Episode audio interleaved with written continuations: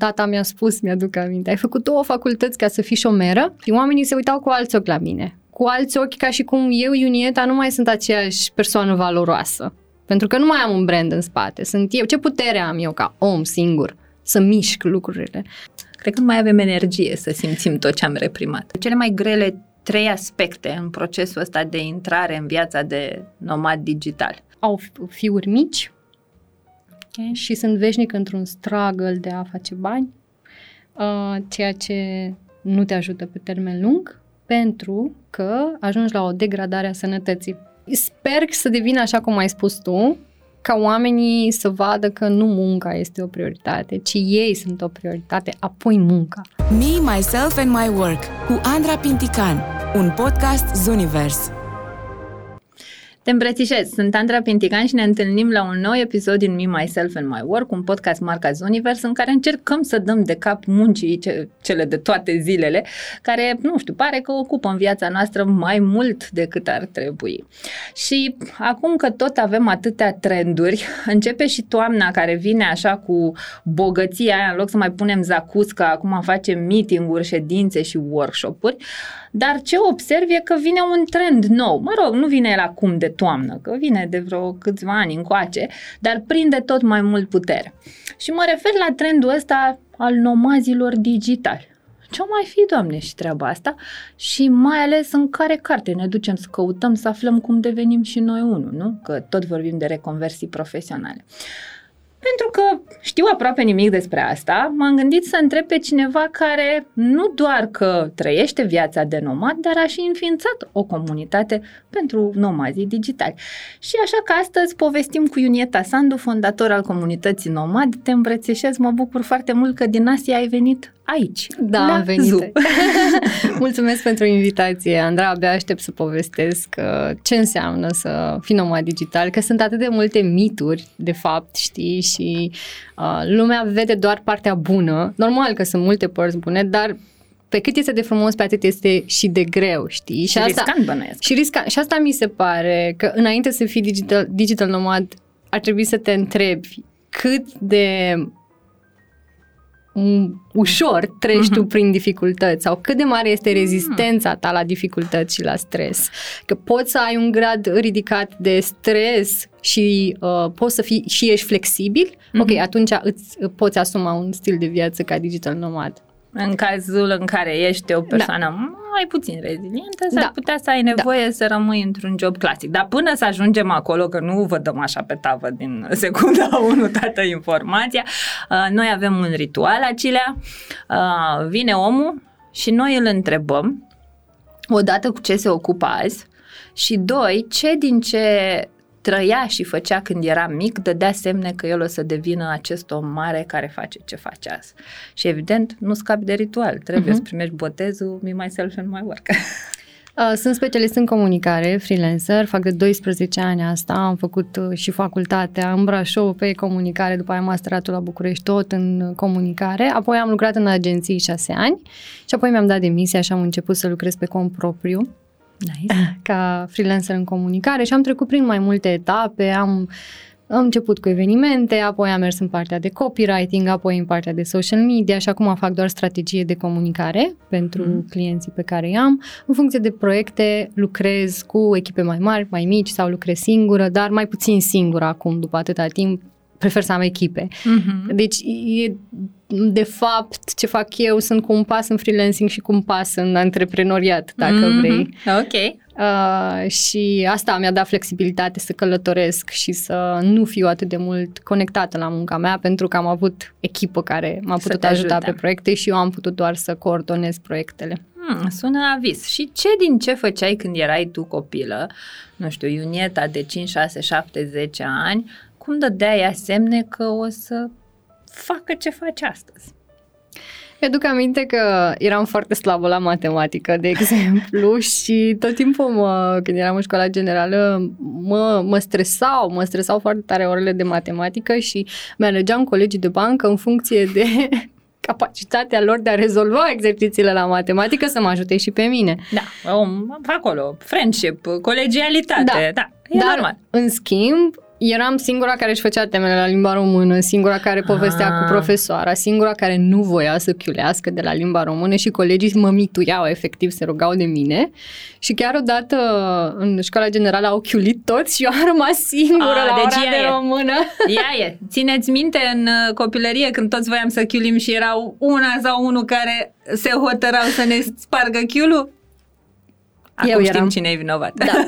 Îmi plăcea așa de mult, mi se părea că mă că intru într-o lume la care nu am acces, știi, într-o lume a imaginației, a poveștilor și îmi plăcea să interpretez fiecare propoziție în mai multe feluri. Mi se părea că am libertatea asta să fiu cum vreau eu să fiu și să folosesc cuvinte pe care nu le foloseam în mod curent cu părinții Mhm. sau cu copiii și eram fascinată de fiecare cuvânt nou pe care îl învățam.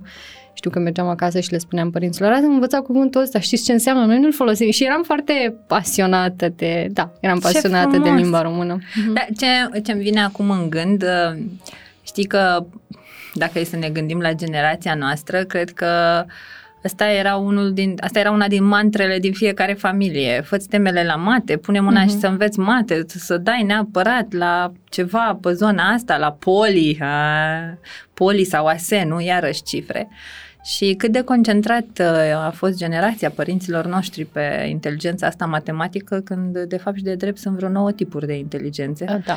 Și ar fi super mișto dacă ne-am mai uitat și pe la celelalte și se pare că tu, de bună voie și nesilită de nimeni, ți-ai ales o altă, sau mă rog, era în tine să uh, dezvolți altă inteligență decât pe cea matematică și uh, stai de vorbă cu o corigentă la mate, deci te înțeleg foarte bine, Da. nu e o problemă.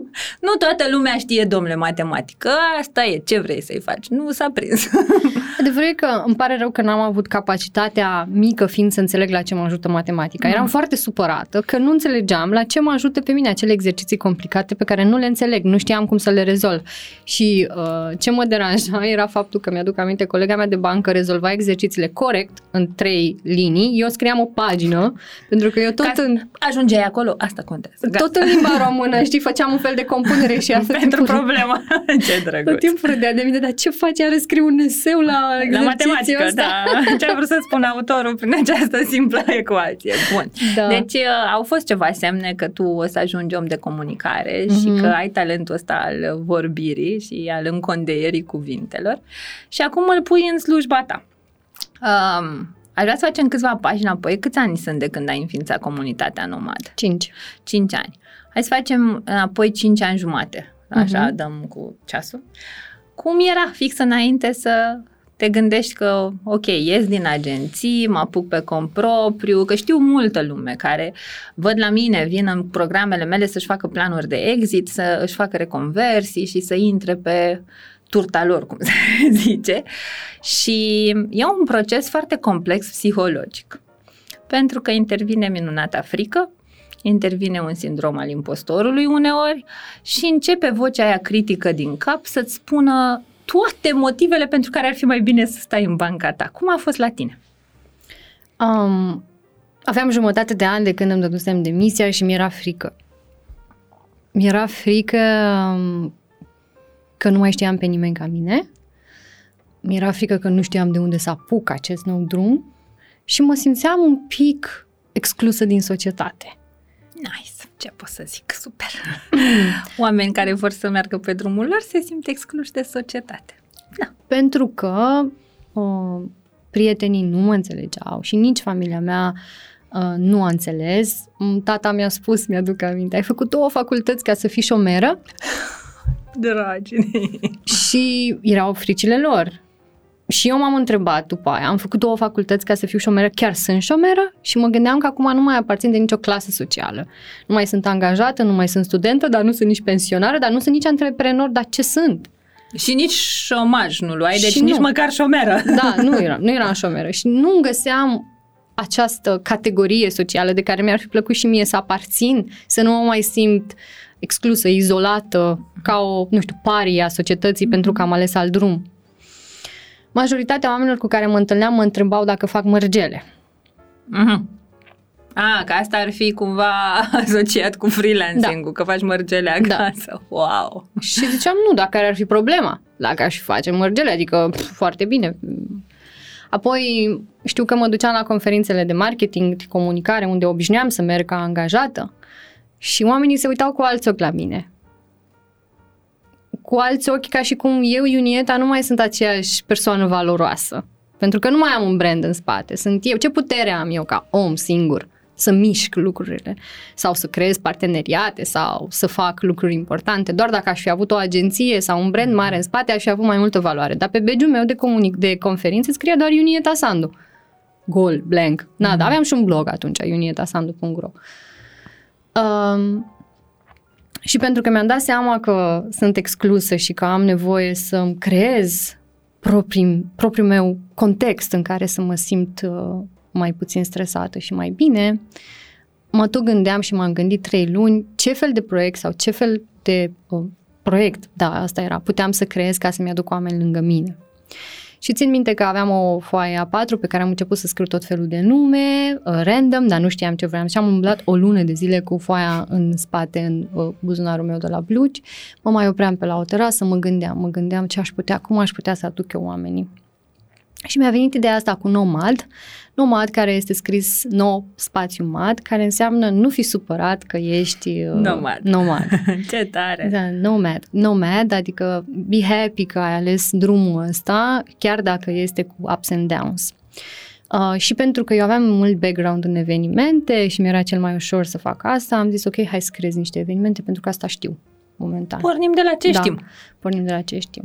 Și la primul eveniment pe care l-am organizat, pe care l-am pus pe pagina mea de Facebook, pentru că na, nu cunoșteam pe nimeni, au venit uh, parcă 30 de oameni și eram, mamă, dar voi sunteți 30 de freelancer sau măcar interesați de chestia asta. Um, deci mai sunt și alții, nu da, sunt singură. Da, și au venit oameni care au zis, ma, te apreciem că ai, că ai făcut pasul ăsta și noi vrem să facem. Nu prea erau, nu prea erau oameni care lucrau pe cont propriu, erau majoritatea cu un pas spre, cu dorința uh-huh. de a fi, dar nu neapărat freelanceri.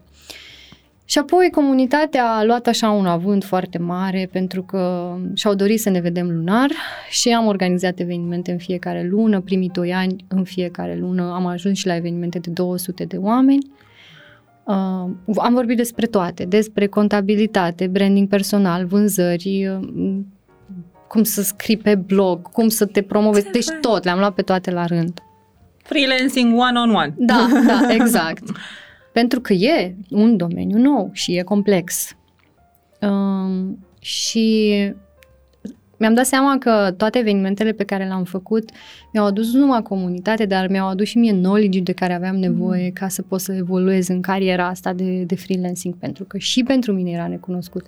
Chiar dacă în agenție, deja la final când am plecat, aveam roluri de management și treceau pe la mine și contracte și facturi și nu mi era Străin. străină nici întâlnirea cu clientul, nici vânzarea, nici pentru că eu am trecut prin tot fluxul și la final ajunsesem chiar aproape să conduc agenția, deci m-a ajutat uh-huh. că știam de unde să încep și cum să fac contractele și facturile și uh, cum să vând unui client și cum tot.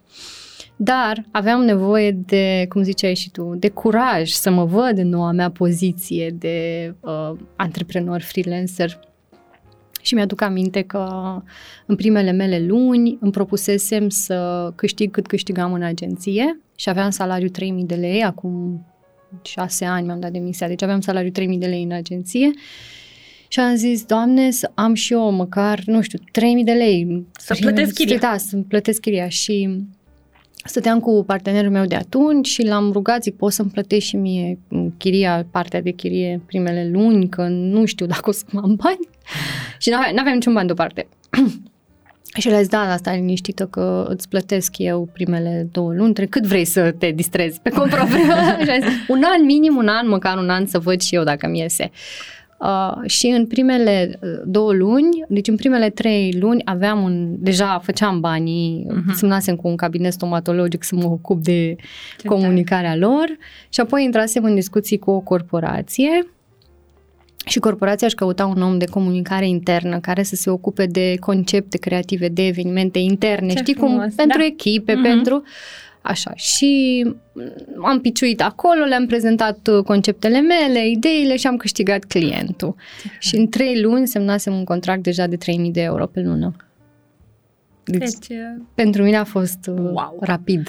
Da, mi se pare până să trecem mai departe că trebuie să scoatem de aici niște food for thought. Da. Pentru că ce aud și aud și identific în mii de povești ale oamenilor cu care am lucrat, e frica asta, dar eu de unde încep, dar cu, cu ce se face și observ foarte mulți oameni care stau și se blochează că nu au tot ce le trebuie ca să facă primul pas și m-am bucurat să aud că ai pornit de la cine erai în momentul ăla. Și mm-hmm. exact același lucru l-am făcut și eu în momentul în care mi-am dat demisia din rol de CEO, că nu voiam să mai încalc valorile făcând ce făceam acolo și m-am dus acasă șomeră cu doi copii și ne-am mutat într-o rulotă. Mm. Uh, am avut aceeași întrebare cine sunt azi și ce am acum și pot să fructific. Și de acolo a apărut un întreg fenomen, școala de HR, adică, păi dacă eu eram HR la bază și știam HR și aveam acel factor diferențiator că iubesc să fac lucrurile într-un mod diferit în industria asta, de ce să nu încep de acolo? Și da, ulterior lucrurile au evoluat așa cum te auzi și pe tine și cumva aș vrea să rămână mesajul ăsta cu cei care ne aud. De fapt, cred că sunt două mesaje cheie. Unu, pornește cu ce ai deja în desagă și doi, sfatul meu, eu am făcut la fel ca tine, am tăiat și apoi mă întrebam din ce o să trăiesc.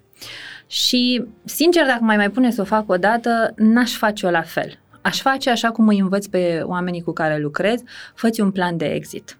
fă un plan de exit de minim un an de zile ok, șase luni dacă nu mai ai răbdare un an, un plan de exit, fă designul de carieră în așa fel încât să fii sigur că pui ceva deoparte, pentru că de obicei primele șase luni într-o industrie nouă sunt un pic mai instabile. Și atunci, ca să nu riști să te facă mintea să te întorci, că o să zică, vai, ai nebunit? Aplică repede la un job. Oricare job, numai aplică repede să ne asigurăm traiul și o să ai tendința să te duci și să cauți altceva și să renunți la ce ai început să construiești. Dar dacă în cont e ceva cât de cât acolo și îți asigură supraviețuirea, poți să tragi mai tare mai departe. Deci astea două lucruri cred că sunt importante să rămână cu oamenii care ne ascultă. Și ai început să faci uh, evenimentele, a început să adune comunitatea care acum are undeva la câți membri? Sunt aproape 10.000 de oameni. Wow! Și am o mare curiozitate. Uh, înainte de pandemie, câți erau și câți au început să intre după pandemie? Ai observat cumva o creștere exponențială a numărului de... Eu asta am văzut în practica mea, uh, intervievând oameni, ocupându-mă de plasare de personal și așa. Am sesizat un val foarte mare de oameni în timpul pandemiei și după, care au descoperit gustul libertății. Da, să știi că da. Și uh, mi se pare că în pandemie au venit către comunitate oameni care și-au dorit reconversie profesională pe la vârsta de 40 de ani, așa am simțit chiar plus 40-50 care îmi spuneau că s-au săturat de corporație, de drumul ăsta zilnic la birou și că și-ar dori să înceapă freelancing-ul, dar de unde să apuce la vârsta lor? Nu mi se pare prea târziu, poți oricând să te întorci la o hobby-urile tale, la obiceiurile tale și să-ți găsești ceva care te motivează uh, zilnic, pentru că pentru mine asta este freelancing nu este despre bani, este despre mm-hmm. motivație, inspirație și drive și ce vrei să oferi lumii cu talentul tău. Că dacă este despre bani, nu merge. De ce? Doar despre bani. Dacă e doar despre bani, nu da. merge. Nu merge pentru că va fi mult prea stresant. Și dacă nu ai un motiv care să te bucure zilnic că te trezești și zici, a, ofer talentul meu lumii sau ajut oamenii cumva uh, și e diferit când te trezești dimineața și spui, bea, aștept să împărtășesc cu oamenii talentul meu și dimineața când te trezești spui, leu, cum fac banii azi? adică... Am înțeles, deci drive-ul e foarte diferit și rezultatele sunt cumva uneori da. pe măsura drive-ului. Da. Oh, ok. Bun, um, membrii din comunitatea ta, care ai observat să fie cele mai trei, cele mai grele trei aspecte în procesul ăsta de intrare în viața de nomad digital? Mm-hmm. Exact cum ai spus și tu, o, e partea asta mentală. O, foarte mulți oameni au sindromul impostorului, uh, nu își uh, văd valoarea, um, nu au nu cer feedback și nu cer uh, confirmări profesionale nici din partea colegilor de brează, uh-huh. cum aș fi na, ceilalți freelancer sau cum aș fi eu, sau din partea clienților, adică nu cer feedback neapărat și nu-și dau seama unde se situează. Uh, și atunci ce se întâmplă? Um, au fiuri mici okay. și sunt veșnic într-un struggle de a face bani, uh, ceea ce nu te ajută pe termen lung pentru că ajungi la o degradare a sănătății.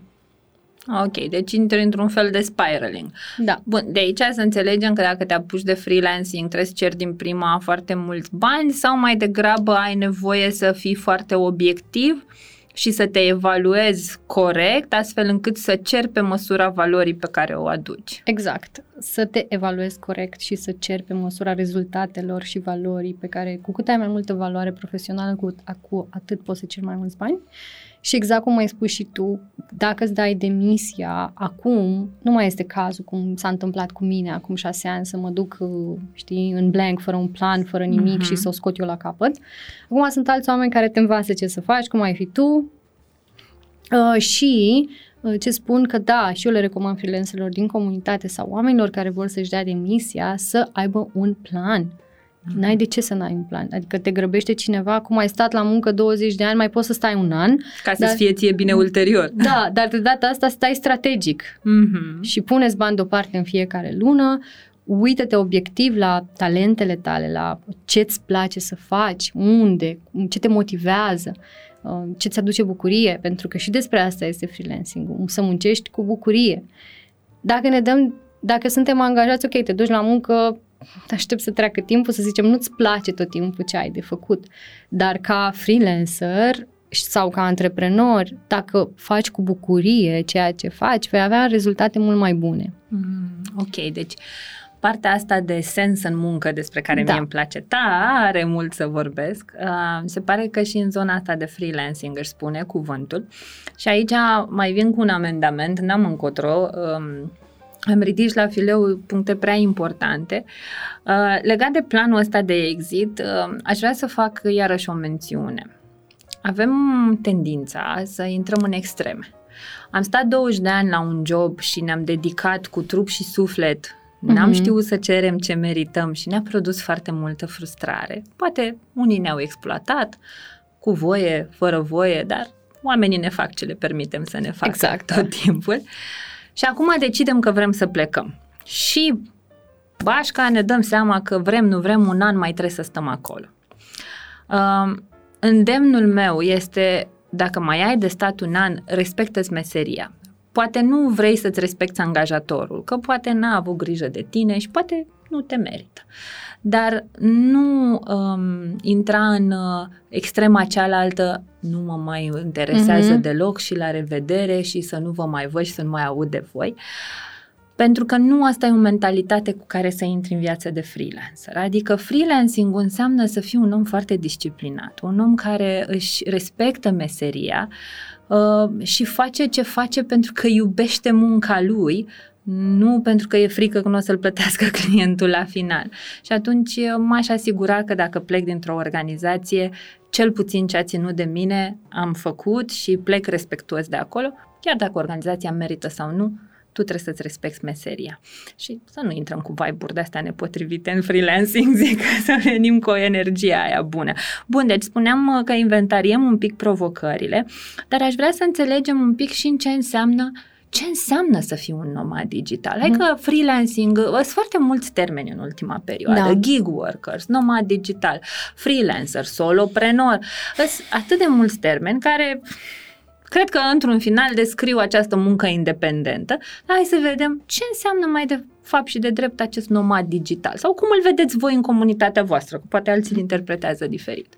Adevărul este că există o mare diferență între a fi freelancer și a fi nomad digital.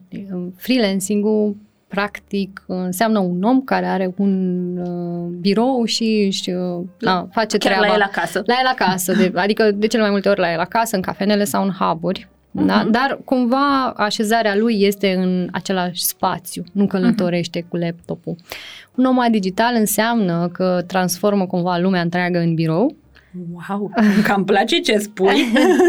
Așa. Și călătorește din țară în țară. Uh, de ce? Își împarte timpul între carieră și dezvoltare personală, căutări, hobby-uri, pasiuni. Mm. Focusul, când ești doar, adică când ești freelancer în țara ta, focusul este de aproape 98%, ca să zic, pe muncă. Da, pe mm. muncă, pe dezvoltare profesională, network. Când călătorești, focusul este de, mm, să zicem, cred că 60% pe tine și 40% pe muncă. Wow! Îmi cam place proporționalitatea asta, sună bine și vreau să știu dacă mai aveți locuri în comunitate. nu, că nu, nu, nu-mi las caprele acasă, dar sună foarte bine ce spui. Doar că este mult mai greu, adică, cum spuneam, să stai acasă la un uh, birou, să-ți faci rutina zilnică, programul, meetingurile cu clienții, ai mult mai multă um, cum să zic, stabilitate. stabilitate și planificare. Dar așa când ești pe drum, întârzi autobuzul, nu mai ajungi la meeting, se, nu găsești Ești un taxi. într-o țară în care nu vorbești limba, nu știi cum să ajungi, te mir pe La unde. internet. Wow, la asta nu m Cade lumina, am fost acum în India, internetul meu n-a mers și am, am fost și în perioada musonului și ce crezi, foarte multe zile au fost fără electricitate. Aha, da, ok. Deși să vrea să dea lumea de tine și tu nu de s-a lume... Putut. Nu s-a putut. Adică îți asumi, îți asumi și când pleci și când ești domat digital, îți iei anumite proiecte sau uh, ai anumiți clienți care îți acordă această flexibilitate, știi, și pentru situații neprevăzute. Ah, am înțeles, ok. Deci, uite, sunt, e un due diligence separat pe care trebuie să-l faci. Da. Și uh, tot așa, în planurile de reconversie profesională, eu introduc un concept de risk assessment care e noua meserie pe care vrei să o practici și care sunt riscurile în toate cele patru planuri, mental, emoțional, fizic și spiritual. Adică dacă ne apucăm de treabă, să ne apucăm ca niște adulți asumați și să da. știm în ce ne băgăm. Și hai să facem un pic un inventar de riscuri pentru nomazii, mm-hmm. fie ei digital, fie freelancerii care stau în același hub săptămânal. Că bănuiesc că și acolo or fi niște riscuri, deși cred că sunt mai mari la cei digitali, nu? Riscurile sunt diferite și sunt pe alte planuri. Adică Aha. la freelancerii care aleg să lucreze din România, riscurile sunt cele mai mari financiare. Uh-huh. Că nu reușesc să producă câți bani își doresc ei din prima, mai ales dacă citesc câteva articole despre cum să produci 10.000 de euro în, în 3 zile, 3 zile și care 6 sunt pași. ireale. Uh, sau nu trebuia să spun asta? Nu e foarte... Cu, cam așa e cu opiniile. Toată lumea are dreptul la ele și eu să o împărtășesc pe asta. ok, deci de obicei proiecțiile când pleci la drumul freelancing sunt de această, nu știu, așteptări financiare foarte mari, care bineînțeles că nu se împlinesc rapid. Și apoi te frustrează maxim da, și, te frustre... crezi că tu nu ești destul de bun. Da, și te stresează și te frustrează pentru că te compari cu ceilalți care zic că fac sumele astea. Bun, deci uh, stresul ar fi financiar în primul rând. Apoi, când pleci la drum ca digital nomad, stresul se duce foarte mult către zona personală. Uh, poate să fie, cum ai zis și tu, emoțional, uh, psihologic, ești din nou singur, nu cunoști țara, nu cunoști ah. limba, nu cunoști bagnota, nu știi unde să te duci să-ți bei cafea, nu știi de unde să lucrezi, nu știi dacă cazarea are internet bun sau nu are internet, nu ai oameni lângă tine cu care ai putea Sănătate, să... Sănătate, bănuiesc, că na, țări, Sănătate... boli, muscațețe, eu nu știu ce da. poate să te amenințe. Plus, da, mai pot apărea diverse boli uh, care să te afecteze sau să te pună pe tușă două mm-hmm. săptămâni, trei săptămâni, hai, nu, e posibil și asta. Wow. Uh, multe riscuri. Sunt foarte multe riscuri, da, dar și dacă pleci. Ia, hai, zine și de bine. I-am speriat acum să-i liniștim puțin pe oameni. Da. Te întorci în România diferit. Eu mă simt foarte diferit acum. Adică am petrecut ultimele 9 luni în Asia o lună jumătate în Thailanda, o lună în Vietnam, o lună în Laos, 5 luni în Bali și o lună jumătate în India. Nu știu dacă mi-au ieșit 9 luni sau mai mult, I don't know. Așa, pe acolo. Pe acolo. Cine asta să socotească, de fapt? Trece timpul altfel când e muson da. și nu ai electricitate săptămână, știi? și mi-aduc aminte că în fiecare țară în care am fost, mi-a luat o perioadă să mă adaptez, pentru că aterizezi așa, parcă aterizezi de pe altă lume. Ok, deci voi ce limbă vorbiți? Ce cultură aveți? Cum ar trebui să mă îmbrac? Cum ar trebui, ce ar trebui să mă, cum ar trebui să mă comport? Ce mâncați? Deci unde? Ce ar, cum ar trebui să mă... Să ce, nu mă, ce nu mă internează două săptămâni da. la urgențe? Ce ar trebui să evit? Uh, unde ar, pe unde ar trebui să merg. Știi, și e un ritm foarte alert de adaptare a ta ca ființă, ca persoană, uh-huh. ceea ce te face, nu știu, mult, să trăiești mult mai în prezent, Mhm. trăiești mai puțin în minte decât trăiești acasă. nu? Adică în România eu trăiam foarte mult în mintea mea și eram deconectată de corp, Da, de cunoaștem. planetă, de tot. De tot ce te Eram înconjoară. în minte cu planificarea, cu bugete și cu rezultatele pe care trebuia să le obțin pentru clienți. Când pleci ca nomad digital, ești foarte conectat la tine. Mm-hmm. Ies la suprafață frici, ies la suprafață emoții, ies la suprafață convingeri Mm. pe care le ai despre viață.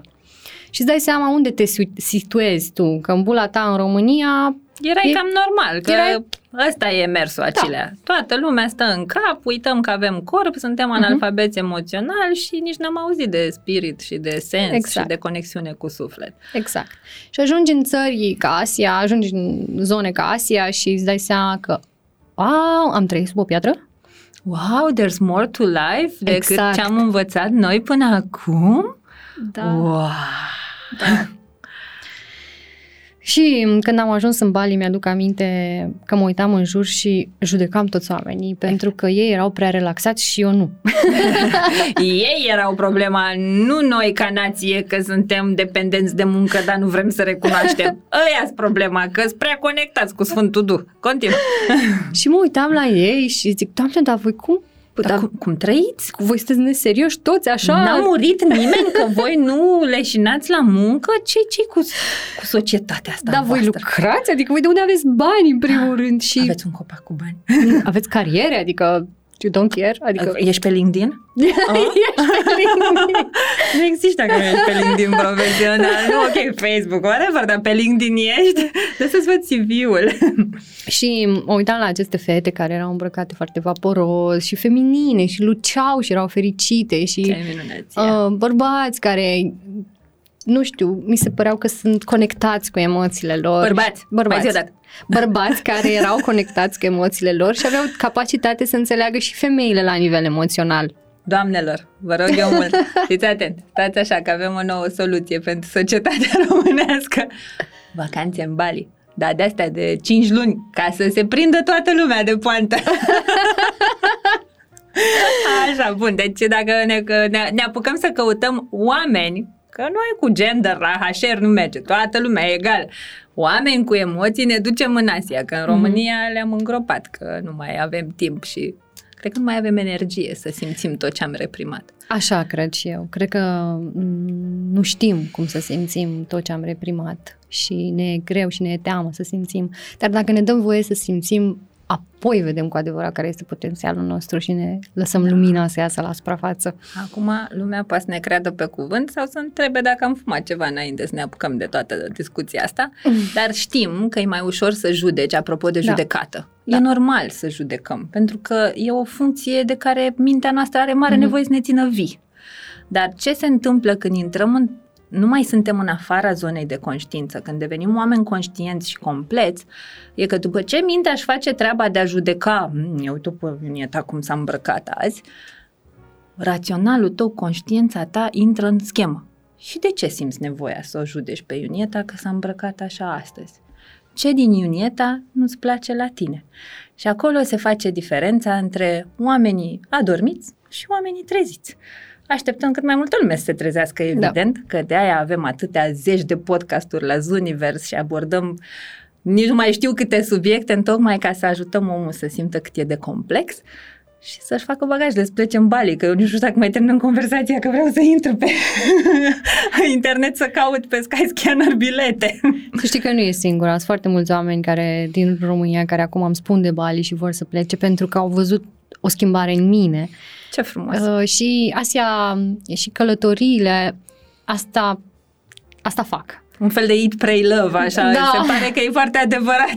E foarte adevărat dacă nu călătorești ca turistul. Mhm. Adică nu că, zici, doamne, nu jignesc turiștii Nu, și nu. nici nu judec turiștii, dar acum sunt mai multe tipuri de călătorie. Să fii digital nomad înseamnă să locuiești Mhm. și să te Uh, nu să știu, immerse in the local exact, culture. să immerse în, în țara respectivă, să mergi unde merg localnici, poate să le porți hainele, să te um, închini la um, zeitățile Le lor, lor. să participi la ritualurile lor. Adică asta înseamnă pentru mine, asta m-am îmbogățit. Nu faptul că m-am dus în Bali și am lucrat de acolo ca digital nomad, ci de la o faptul cafenea. de la o cafenea din Bali, adică puteam să fac asta în București liniștită. Ci faptul că m-am imersat în cultură și în, da, și în spiritualitate. Ce frumos! Bun, și te-ai dus acolo, te-ai plimbat. Am vorbit noi toate siropoșismele posibile și sperăm că ajunge un gram de inspirație la cine are nevoie. Dar acum o să mă întorc un pic la mintea care uh-huh. ne Mhm. guvernează în România și o să te rog să ajutăm lumea să înțeleagă un pic ce presupune asta ca și organizare. De la financiară, la resurse, cu cine lași cățelul purcelul acasă. Mhm. Hai să vedem un pic pentru cei care chiar vor să-și facă planuri de genul ăsta. Poate nu mâine, poate la anul. De unde ar trebui să înceapă și ce bani să înceapă să-și pună deoparte. Da, mă gândeam că ajungem la bani. Nu avem un Ce vrei să faci? Um, măi, viața în Asia e mai ieftină ca în România, mm. ca să încep așa cu plusurile. Doar biletul de avion e scump, adică, ok, biletul de avion dus întors până în Bali e 1000 și ceva de euro, nu mai știu cât am dat pe el. Uh, Viza costă și ea, um, sunt mai multe tipuri de vize în Bali, dar dacă vrei să stai 3 luni, uh, nu mai știu, cred că era în jur de 50 de euro și apoi trebuie să plătești lunar încă 50 de euro. Multe țări din Asia uh, se folosesc de aceste vize pentru, că, pentru nomazi sau pentru oameni ca să facă bani, deci în majoritatea țărilor plătești o viză. Ok. Apoi cazarea depinde la preț, dacă vrei să stai într-o cameră, într-un hotel sau într-un într-o comunitate, ca să spun Mhm, așa, hosteluri, hosteluri. În Bali sunt foarte multe opțiuni de cazare, că Bali este cel mai ofertant din Asia pe cazare și Vietnamul este la Mhm. fel de bun. Vietnamul este ieftin și Vietnamul este o țară ieftină și cazările sunt bune. Um, cred că variază de pe la 300 de euro pe lună până la, nu știu, 1500-2000 de euro dacă vrei să stai într-o vilă, să împarți vila, să ai lux. Eu am ales să stau într-o vilă pentru că îmi doream luxul din Bali uh, și am plătit 600 de euro pe lună și am avut... Nu sună uh, rău. Nu, nu, adică am, eu atâta dau pe chiria de apartament în București, doar ca să... Da, exact. Eu acum am caut apartament la București și nu găsesc sub 600 de euro ceva Mhm. ce să-mi placă, iar în Bali am avut o vilă cu piscină, uh, cu grădină, cu pisică. Ah, și pisică, Da, wow, pisica a super. venit. Uh, În dotare. și a fost foarte luxury și o experiență mișto și a fost 600 de euro cu tot, cu n-am mai plătit alte cheltuieli extra, doar uh, chiria care a inclus tot ce avea de inclus. Așa, iar dacă ne referim la mâncare, uh, în Asia sunt două extreme. Uh, mănânci ca turistul, Așa. adică și plătești de trei ori mai mult dacă vrei să te duci la uh, restaurante create special pentru turiști, flat Mhm. white, avocado toast, ouă poșate, ce găsim prin cafenele din București, găsim și prin Asia, dar la un preț destul de mare. Sau dacă vrei să mănânci ca localnicii, Aia e. unde prețul este, da, bineînțeles, de trei ori mai mic. Uh, și mănânci mâncarea lor uh, tradițională, Pentru care bănuiesc că de-aia te duci, adică nu pleci cu sarmalele congelate Da. în traista când te duci în Bali. o să-ți mai gătești, adică um, și supermarketul în Bali mi s-a părut că are prețuri tot pentru europeni, pentru că localnicii nu prea își cumpără de la supermarket, dar se duc în piață. Deci te trezești dimineață, te duci în piață cu localnicii și faci cumpărăturile, după care vii acasă să gătești. Sunt câteva, normal, după ce am locuit 5 luni în Bali, știu și eu unde sunt mai Mhm. ieftine, unde sunt mai scumpe, unde sunt și cum să jonglez cu prețurile, dar când am ajuns acolo, eram, ok, de unde încep, De știi? unde Exact, începe? aceeași întrebare în fiecare țară, de unde încep? În India, de exemplu, este, v-am, deci așa ca idee, în Bali, m, dacă trăiești ca turistul, te costă cam 2000 de euro pe lună. Dacă trăiești ca localnicul și alegi variante mai ieftine, o, poți să trăiești cu 1000 de euro pe lună. Ok, sună foarte rezonabil, pare a venit de București, adică Da, da, da. grosomodă tot pe acolo ești. mai s-au scumpit față de, de când cu războiul și cu inflația, s-au scumpit și la ei cazările, adică cazarea unde am stat eu cu 600 de euro era anul trecut 400 de euro. Ok. Deci prețurile, prietenii pe care mi-au făcut acum în Bali mi-au spus că prețurile au bubuit și la ei în ultimul, Mhm. în ultimul timp. Ca la toată lumea. Un alt aspect important când călătorești în Asia e sezonul. Mhm. În extra sezon prețurile sunt mult mai mici ca în sezon. Ah, ok. Știi? Și are asta sens. e important. Dacă ești pe buget, trebuie să-ți calculezi toate, știi, Să-ți iei în calcul toate coordonatele. toate coordonatele. Ok, ok, mă duc în extra sezon, poate vremea nu e așa de bună, poate e bună, dar măcar am prețurile la jumătate. Mhm. Știu că în Vietnam mi s-a întâmplat asta, am călătorit în Vietnam în octombrie și dădeam pe cazări super mișto, luxury, 10 euro pe noapte. M-am întors în uh, Vietnam în decembrie, aceleași cazări, 30 de euro pe noapte. Mm, ok.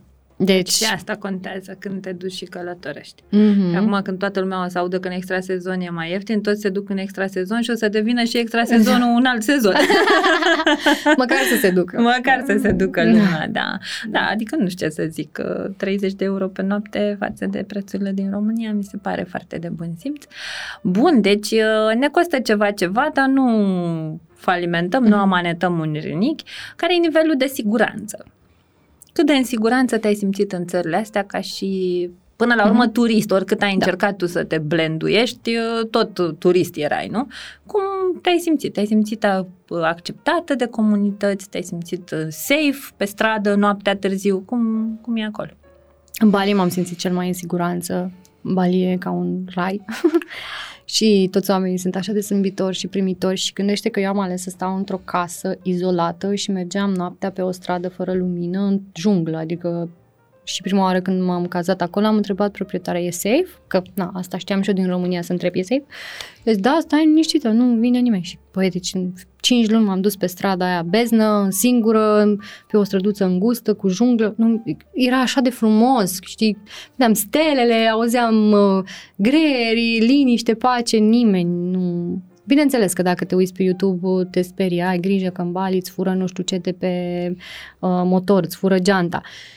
În orice țară, când călătorești în Asia, sunt niște metode de protecție pe care trebuie să ți le iei ca uh-huh. să Mhm. fii safe. Dacă, dacă măsuri de protecție, dacă ți le iei, ești safe Care ar fi oriunde. asta?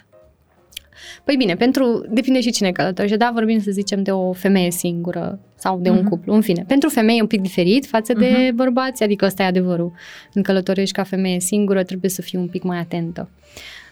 Uh, dar, în primul rând, dacă, ai, dacă ești pe scooter și ai geanta, încearcă să-ți pui geanta sub uh, scaun Mm. mm. sau să-ți legi geanta de tine, ca dacă trece cineva să nu ți-o smulgă din mână. Mhm. Să fii cât mai, cum să spun, prezent Mhm. Ca Să fii să- atent la ce se întâmplă în jurul Da, tău. adică n- dacă am ajuns în Asia, lăsăm mintea deoparte, suntem în prezent. Pentru că Mm. dacă stai cu telefonul și dai scroll și uh, te mai uiți random, poate oricine să-ți ia telefonul din mână. Nu, mie nu mi s-a întâmplat nimic în 9 luni, nimic. Mhm. Dar eu am fost prezentă. Mhm. Adică mi-am ținut telefonul în geantă, mi-am văzut de treabă, n-am mers la ore foarte târzii decât dacă am verificat că, băi, e safe și era safe în Bali, Mm. destul de safe să fiu seara. Uh, dar, de exemplu, în India, mai târziu de ora 9 nu ajungeam acasă niciodată. Și în India nu prea mergeam singură pe stradă. Mm. În India sunt alte... Deci schimb Alte locul, reguli. schimb și reguli, setul de reguli. Da. În Vietnam e foarte safe, doar că nimeni nu vorbește limba engleză și atunci trebuie să te gândești, ok, să-ți iei mai mult timp până să, nu știu, să-ți cauți o cazare, să, pentru că lucrurile se desfășoară mult mai lent, adică am folosit doar Google Translate aplicația, eu vorbeam în engleză, Google-ul traducea în vietnameză, ei vorbeau în vietnameză, adică știți, mai e și Wow. intervalul ăsta. Mhm. Nimeni, nimeni nu vorbea, nu n-am crezut, dar e realitate.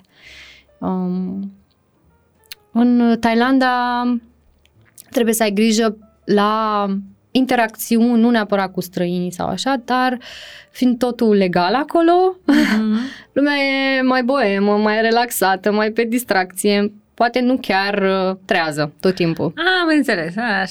Știi? Și atunci trebuie să te Să fii calibrezi tu și adultul tu. responsabil. Da, te calibrezi și tu, stai puțin, vorbesc cu o persoană trează sau vor- cu cine vorbesc, cum, unde sunt, știi? Adică tot timpul Mm. trebuie să fii prezent și să iei în calcul în ce țară ești Mhm. Să-ți faci update. să faci update. De exemplu, în Laos, uh, când am fost, Laos e o țară foarte safe, dar e foarte nedezvoltată. Și atunci m-am simțit un pic unsafe pe drumurile lor, în autobuze, m-am simțit de parcă m-am întors acum 100 de ani, știi, sărea Wow. autobuzul cu mine prin toate găurile Parcuri. și lent și m, tot felul de oameni.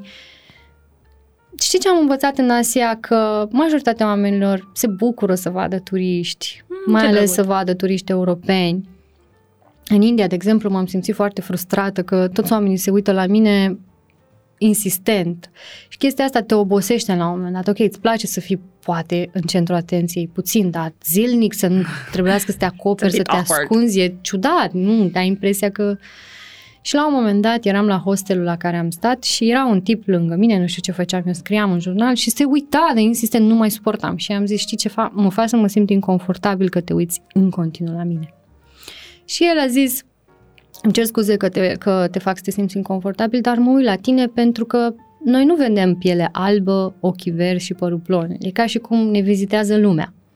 Oh, cât de minunat! Ce și am frumos. zis, wow, deci eu asta nu trebuie să o iau personal, pentru că ei chiar nu au acces și nu ies din țara lor. Și mi-au zis, noi nu ieșim, noi călătorim doar în India, noi foarte rar ieșim din țară. Oh, ce trist. Și noi nu știm cum arată europenii, de exemplu. Zic, Stați liniștiți, toți suntem la fel. nu Ce suntem drăguț. diferiți. Dar Ce frumos. dacă nu întrebi și dacă nu da, ai o s-ar conversație, putea să presupui greșit, să intri într-un Da. spiral în care nu-ți face nici ție bine. Deci, no assumptions. Să Da, întrebăm da. și ne calibrăm la obiceiurile locului. te simți amenințat. Și dar fără să fie neapărat o amenințare reală, e o Mhm. amenințare în mintea ta. Ce frumos, wow, ce minunat, da, cu chef de făcut bagaje, ce pot să zic. Wow, ne apropiem ușor, ușor de final și aș vrea să începem să concluzionăm așa un pic pentru cei care ne-au ascultat. Dacă nu-ți deja pe site-uri cumpără bilete și ai 500 de mii de mesaje în inbox, unde ai zis că ai stat, cum era acolo cu cazarea aia? Ia dă și nouă link-ul. Um, Cred că urmează uh, pentru piața muncii niște momente destul de deosebite. Adică văd, uh, făcusem un sondaj acum ceva vreme prin comunitatea noastră și 58% din respondenți spuneau că urmăresc o schimbare profesională în următorii 5 ani, o Mm. reconversie. Și nu mai țin minte exact care era procentajul care vrea să intre în freelancing, dar era mare. Și îmi dau seama că trebuie să ne pregătim că lumea nu va mai fi niciodată la fel. Uh, Odată oamenii intră tot mai mult în aprofundările astea, își dau seama că există o energie vie, vitală, natură în jurul nostru, că e mai mult decât KPI-ul și strategia Mhm. în viața noastră. Și doi, piața muncii va trebui să se adapteze la faptul că oamenii nu mai vor să pună munca pe primul loc. Nu mai e despre a munci până la sânge, e despre a trăi și despre a integra armonios munca în viața noastră. Nu cum am făcut Invers. până acum. Hai să vedem dacă mai am loc să și trăiesc de atâta muncă. Și cu aceste schimbări și tot mai multă lume ducându-se spre zona asta de freelancing, mie mi se pare că și organizațiile or să aibă niște problemuțe. Că suntem obișnuiți să-i avem aici pe plantație, să-i vedem de la 9 la 6, ok, măcar pe Zoom sau pe Skype, dacă nu la birou. Și acum, deodată, nu-i mai găsești. Și deși tu vrei un om de comunicare intern, îți place sau nu, s-ar putea maxim să trebuiască să te mulțumești cu o iunieta care îți scrie din bali. Și să găsești un mod de a integra asta în organizație. Cum vezi tu viitorul ăsta al muncii, în combo ăsta între angajații interni și freelancer pentru organizații? Eu cred că cheia este ca în freelancing colaborarea și acceptarea și schimbarea. Adică Ingredientele secrete. Da, dacă nu, dacă ținem cu dinții de trecut și de ce a fost, nu că eu vreau ca toți oamenii să vină la birou, nu că eu vreau să-i văd pe toți aici, în ședințe, așa. La un moment dat, angajații vor simți frustrare și se vor simți neauziți. E foarte important ca m- oamenii din organizație să-și, da, ok, să-și urmeze și să-și na, să-și dorească ca afacerea lor să continue să fie pe profit, dar să-și asculte și angajații și să găsească o cale de mijloc. Eu n-am avut nicio problemă. Eu am, am clienți pe care nu i-am văzut niciodată în realitate. N-am avut Și te nicio împiedică problemă. asta să livrezi calitate? Nu, nu, mă- nu m-am împiedicat niciodată. Atâta timp cât tu ești un bun profesionist, poți să lucrezi și de pe lună dacă îți merge internetul. Adică, în ce lume trăim și pandemia ne-a învățat asta. Eu nu am fost digital nomad uh, înainte de pandemie pentru că aveam această frică că clienții nu o să își mai dorească să lucreze cu mine dacă nu mă văd fizic. Mm-hmm. Era o frică imaginară. Băgată în cap tot așa de pe, da. acolo nu, nu le-a păsat că mă văd sau că nu mă văd. Da, ok, oricum întâlnirile față în față erau mai mult de conectare, hai să stăm la o cafea, uh-huh. ce mhm. bine că ne-am văzut așa, un, știi, o energie diferită de energia de muncă. Da. Dacă ne vedem pe Zoom, rezolvăm lucruri mai repede, ok, astea sunt lucrurile tac, pe care tac, le avem tac. de discutat, astea sunt tascurile, ok, când livrăm, când facem, implementăm. Lucrurile funcționează mult mai rapid pentru mine, știi? Ce frumos! Și da, organizațiilor le-aș spune să aibă în vedere să se adapteze și să-și schimbe modul în care au funcționat în trecut, pentru că dacă nu se adaptează, o să se blocheze la un moment dat și tot va fi nevoie de schimbare. Adică și eu am avut uh, foarte multe corporații, ăsta a fost drumul, nu știu de ce, am lucrat cu foarte multe corporații în comunicare și am făcut parte și din departamente de comunicare și de marketing și în echipele mele erau angajați, iar eu mhm. eram freelancer. Ei angajați mergeau la birou, eu eram pe unde puteai. Pe unde eram, știi? Dar niciodată nu mi s-a părut că angajații simt o frustrare față mm-hmm. de mine, ci mai degrabă o curiozitate. Și cum e? Da, cum e, unde ești, ce ai mai aflat, ce ai mai făcut, cum e în Bali, cum e în India, cum e acolo. Și clienții la fel. Ce Tot timpul sunt curioși și um, sunt... De când am plecat, am mai mulți clienți pentru că cumva nu știu, m-am pus pe mine pe primul loc și asta tot timpul se schimbă, știi? Și când schimbă te... tot. Da. Universul schimbă. nu-ți dă ceea ce îi da. îți dă ceea ce ești. Da, exact.